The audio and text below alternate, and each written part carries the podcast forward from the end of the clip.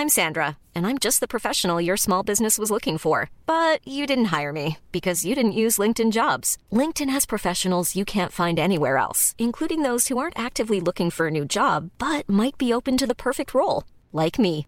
In a given month, over 70% of LinkedIn users don't visit other leading job sites. So if you're not looking on LinkedIn, you'll miss out on great candidates like Sandra. Start hiring professionals like a professional. Post your free job on linkedin.com/people today. Millions of people have lost weight with personalized plans from Noom, like Evan, who can't stand salads and still lost 50 pounds. Salads generally for most people are the easy button, right? For me, that wasn't an option. I never really was a salad guy. That's just not who I am. But Noom worked for me. Get your personalized plan today at Noom.com. Real Noom user compensated to provide their story. In four weeks, the typical Noom user can expect to lose one to two pounds per week. Individual results may vary.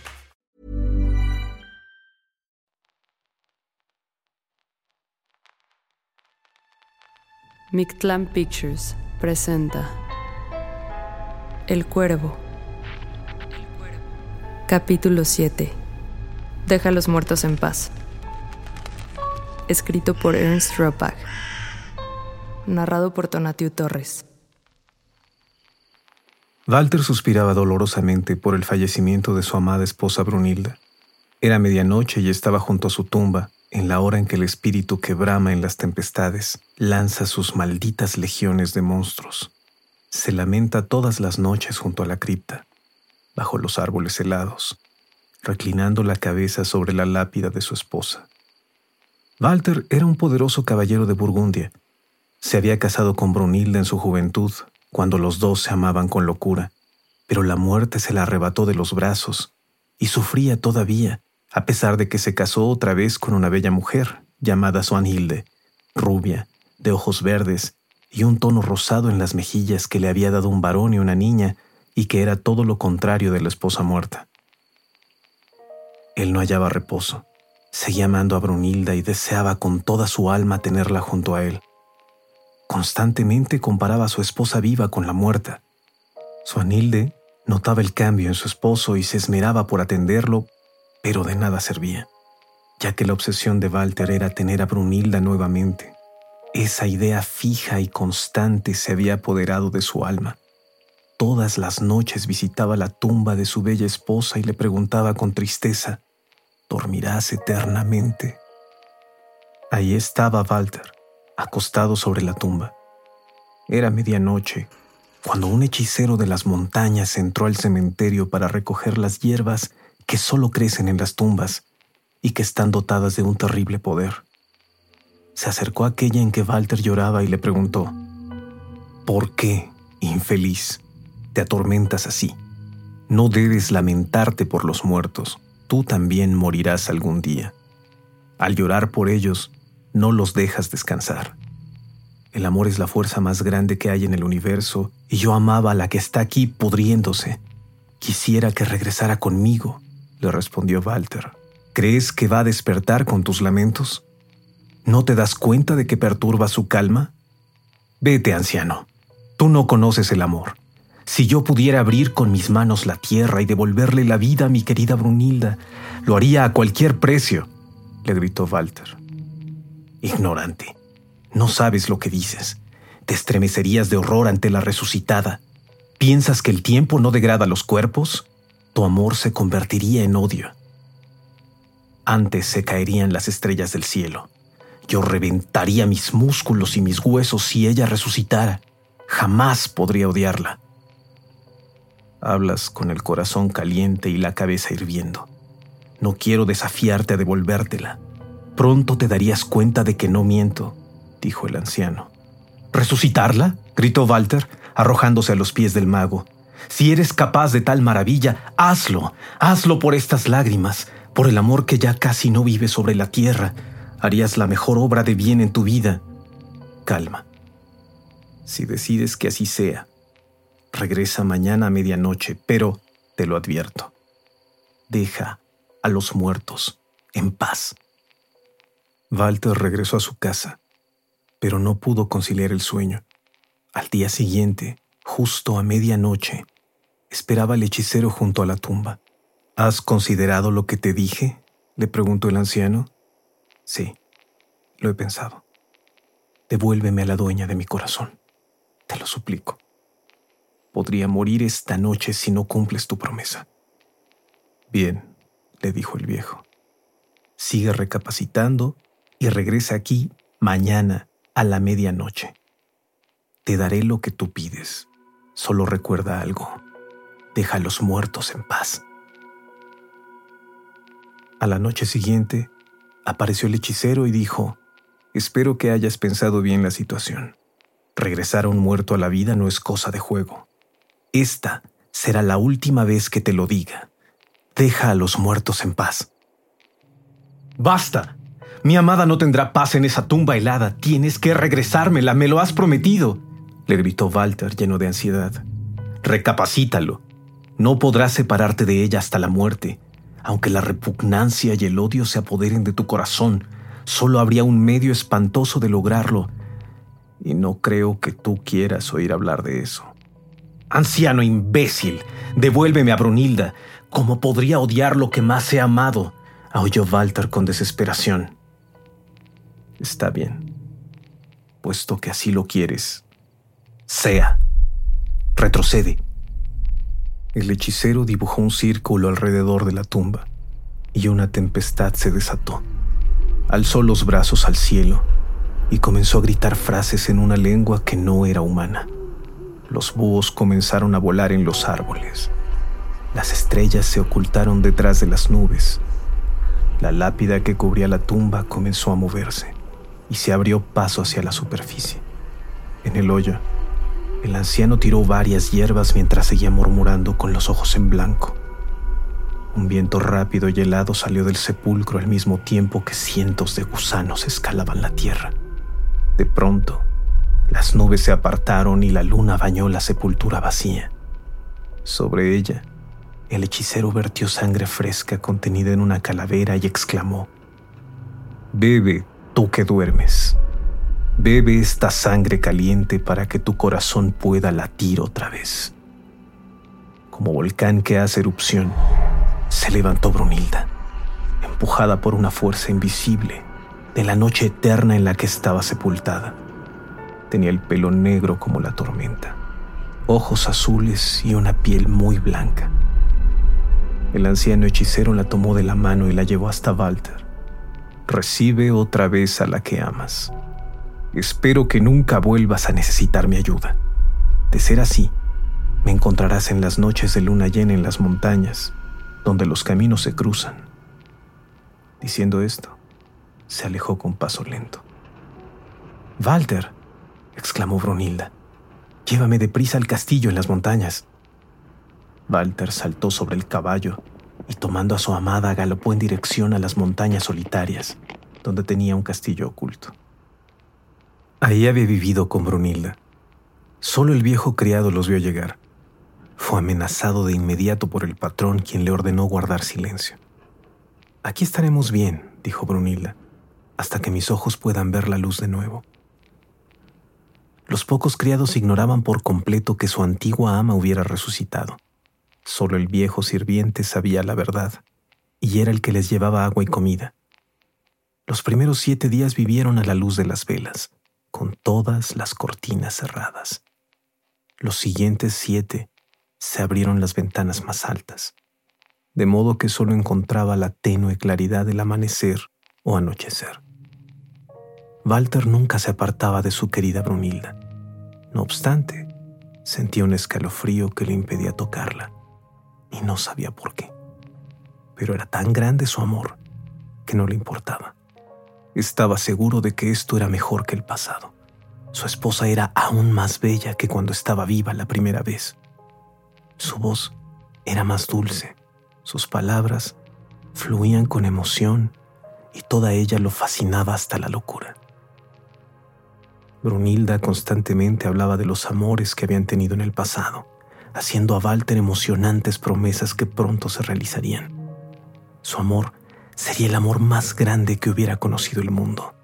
Así embriagaba a su amado de esperanzas para el futuro. Solo cuando hablaba del cariño que sentía por él, dejaba aparecer la parte terrenal. De otro modo, discutía sin cesar de asuntos espirituales, eternos y proféticos. Todos los días dormían juntos. Walter sentía la necesidad de enamorar a su esposa, compenetrarse con ella como lo hacía antes. Pero Brunilda se apartaba bruscamente de la cama y le explicaba, Así no, querido.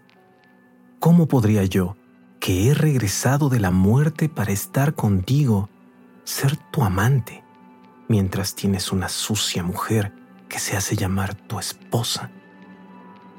Walter había enloquecido y estaba dispuesto a todo. Un día, arrebatado por la pasión, abandonó el castillo y cabalgó con furia por entre los bosques y las montañas hasta que llegó a su casa, donde su esposa Sonhilde lo recibió con cariños y palabras bellas, al igual que sus hijos. Pero nada pudo calmarlo, ni reprimir su cólera. Expuso a su esposa que lo mejor era que se separaran para que cada uno pensara las cosas con calma y vieran si realmente se querían o no. Swanhilde, llena de comprensión, aceptó. Al otro día, Walter había conseguido el acta de separación que decía que ella debería regresar a casa de sus padres. Los niños se quedarían en el castillo. Entonces, Swanhilde le dijo, Sospecho que me dejas por el amor de Brunilda a quien no puedes olvidar. Te he visto en el cementerio y rondar su tumba. No me digas, Walter, que has osado juntar a los vivos con los muertos. Eso causaría tu destrucción.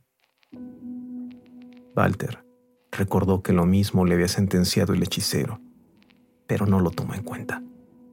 Hizo decorar el palacio al gusto de la nueva dueña. La resucitada ingresó por segunda vez a su mansión como esposa. Walter dijo a todos los criados del palacio que era una nueva novia que había traído de tierras lejanas. Pero los habitantes del castillo veían el extraño parecido que había entre la señora y su antigua ama Brunilda. Sus almas se llenaron de espanto, pues esperaban lo peor, y entre la servidumbre corría el rumor de que su amo había desenterrado a la antigua esposa de su tumba y con poderes mágicos la había hecho vivir nuevamente. La nueva ama nunca llevaba otro vestido que no fuera su túnica gris pálido. No usaba joyas de oro como las grandes señoras, sino turbias alhajas de plata, a manera de cinturón y aretes. Opacas perlas cubrían su pecho. Brunilda solo salía en los atardeceres e impuso su mano dura a todos los criados que la rodeaban. Era una mujer cruel que castigaba sin pretexto y por placer. Tenía el poder de la vida o la muerte sobre ellos. En otro tiempo, el castillo estuvo poblado de alegría, pero ahora sus moradores tenían la cara demacrada por el temor. Se estremecían al cruzarse con Brunilda. Muchos criados cayeron enfermos y murieron. Aquellos que la veían a los ojos se convertían en esclavos de sus caprichos. La mayoría intentó huir del castillo. Solo algunos eran conservados con vida, los ancianos. Los poderes que el hechicero había dado a Brunilda con el alimento humano habían recompuesto su cuerpo corrupto. Solo una bebida mágica podía conservarla con vida. Una opción maldita. Sangre humana. Bebida aún caliente, de venas jóvenes. Ya deseaba comenzar a beber esa sangre, la de Walter, pero tenía que esperar hasta que fuera la noche de luna llena. Una tarde, repleta de ansiedad, vagaba por el bosque y se encontró con un pequeño niño de cachetes rosados. Lo atrajo hacia ella con caricias y regalos y lo llevó a una estancia apartada de la vista humana para succionar la sangre de su pecho. Después de esa indigna acción, ya nadie estuvo a salvo de sus ataques. Todo humano que se acercaba a ella era narcotizado con la fragancia de su aliento. Niños, jóvenes y doncellas se marchitaron como flores. Los padres resentían horror ante aquella plaga que hacía estragos en la vida de sus hijos. Pronto empezaron a circular rumores. Se creía que ella era la causante de la peste mortífera, pero en las víctimas no había huella alguna que la incriminara, y nadie la había visto haciendo esas aberraciones. Entonces el remedio radical. Los padres abandonaron el pueblo también solo permanecieron los ancianos decrépitos y sus esposas. El único que no veía la muerte a su alrededor era Walter. Estaba entregado a su pasión sobre todas las cosas por Brunilda, quien lo amaba con una ternura que nunca antes había mostrado. Hasta ahora no había necesitado de su sangre, pero ella no dejaba de advertir con pesadez que sus fuentes de vida se agotaban. Pronto ya no habría sangre fresca y joven, excepto la de Walter y sus hijos. Al regresar al castillo, Brunilda había sentido el rechazo por los hijos de una extraña y los había dejado relegados a los cuidados de una sirvienta vieja. Pero la necesidad hizo que pronto se ganara el amor de los niños. Los dejaba dormirse en su pecho, les contaba historias, jugaba con ellos y los adormecía con la mirada y el aliento.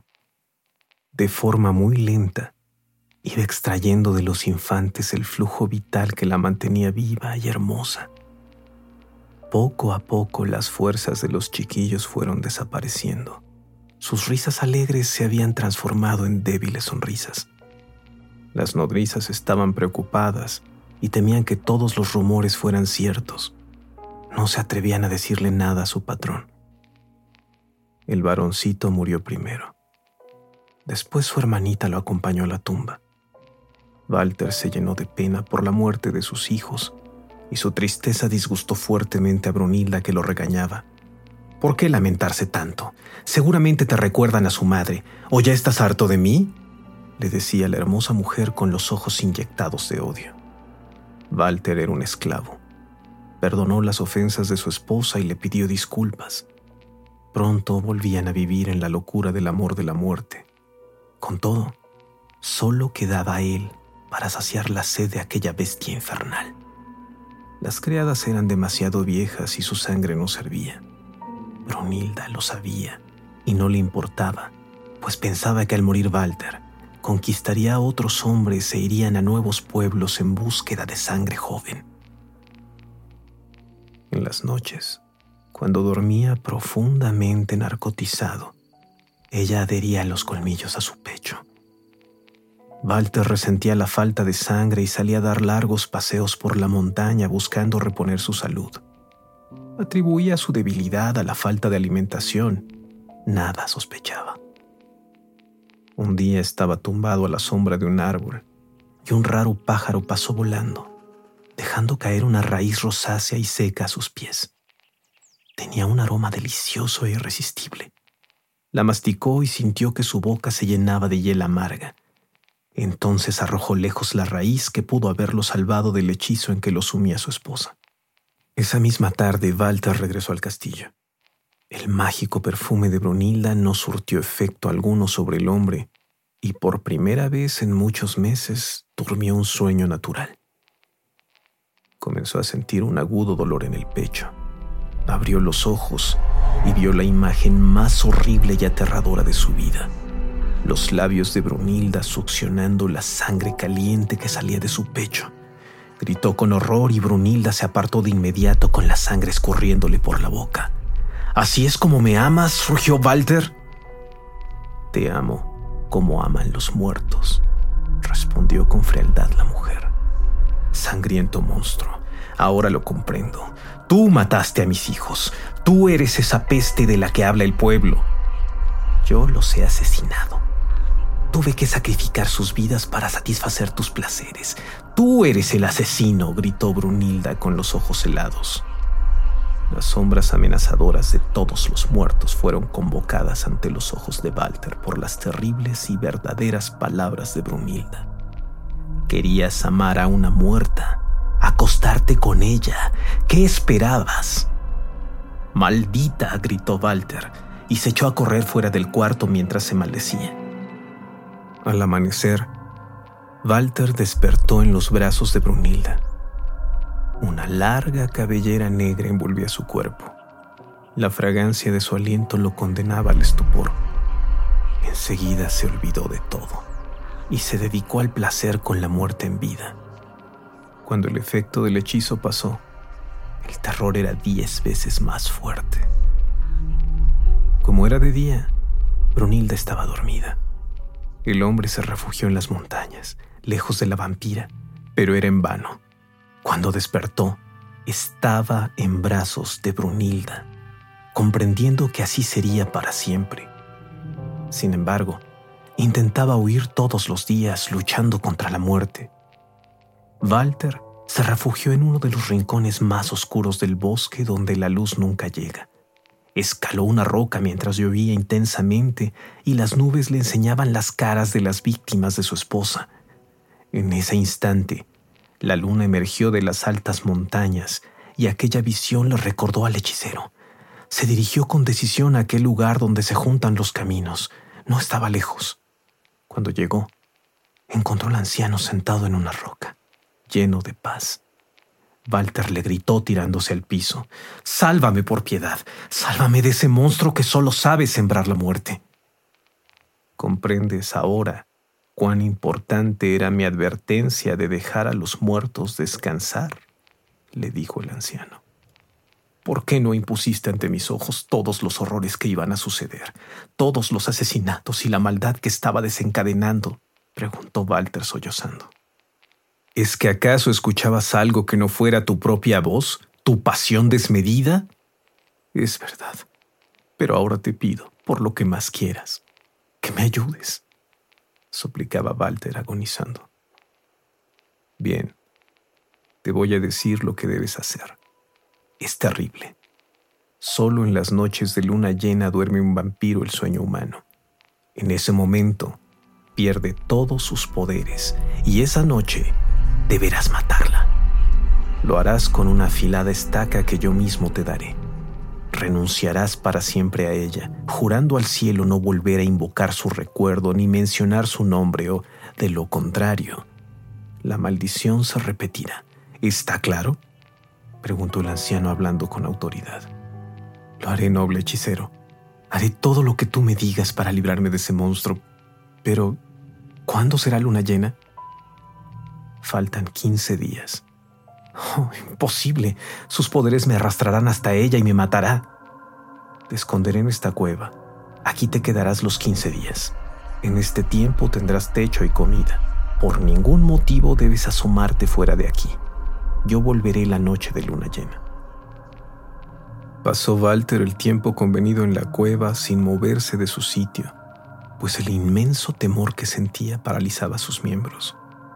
Todas las noches se le aparecía Brunilda como en sueños, llamándolo por su nombre, prometiéndole que todo iba a cambiar, pidiéndole que regresara. De ese modo lo abrumaba, sumiendo a Walter en la locura, hasta que por fin llegó la luna llena. El hechicero entró en la caverna, alumbrado por el astro, y tomó a Walter por el brazo.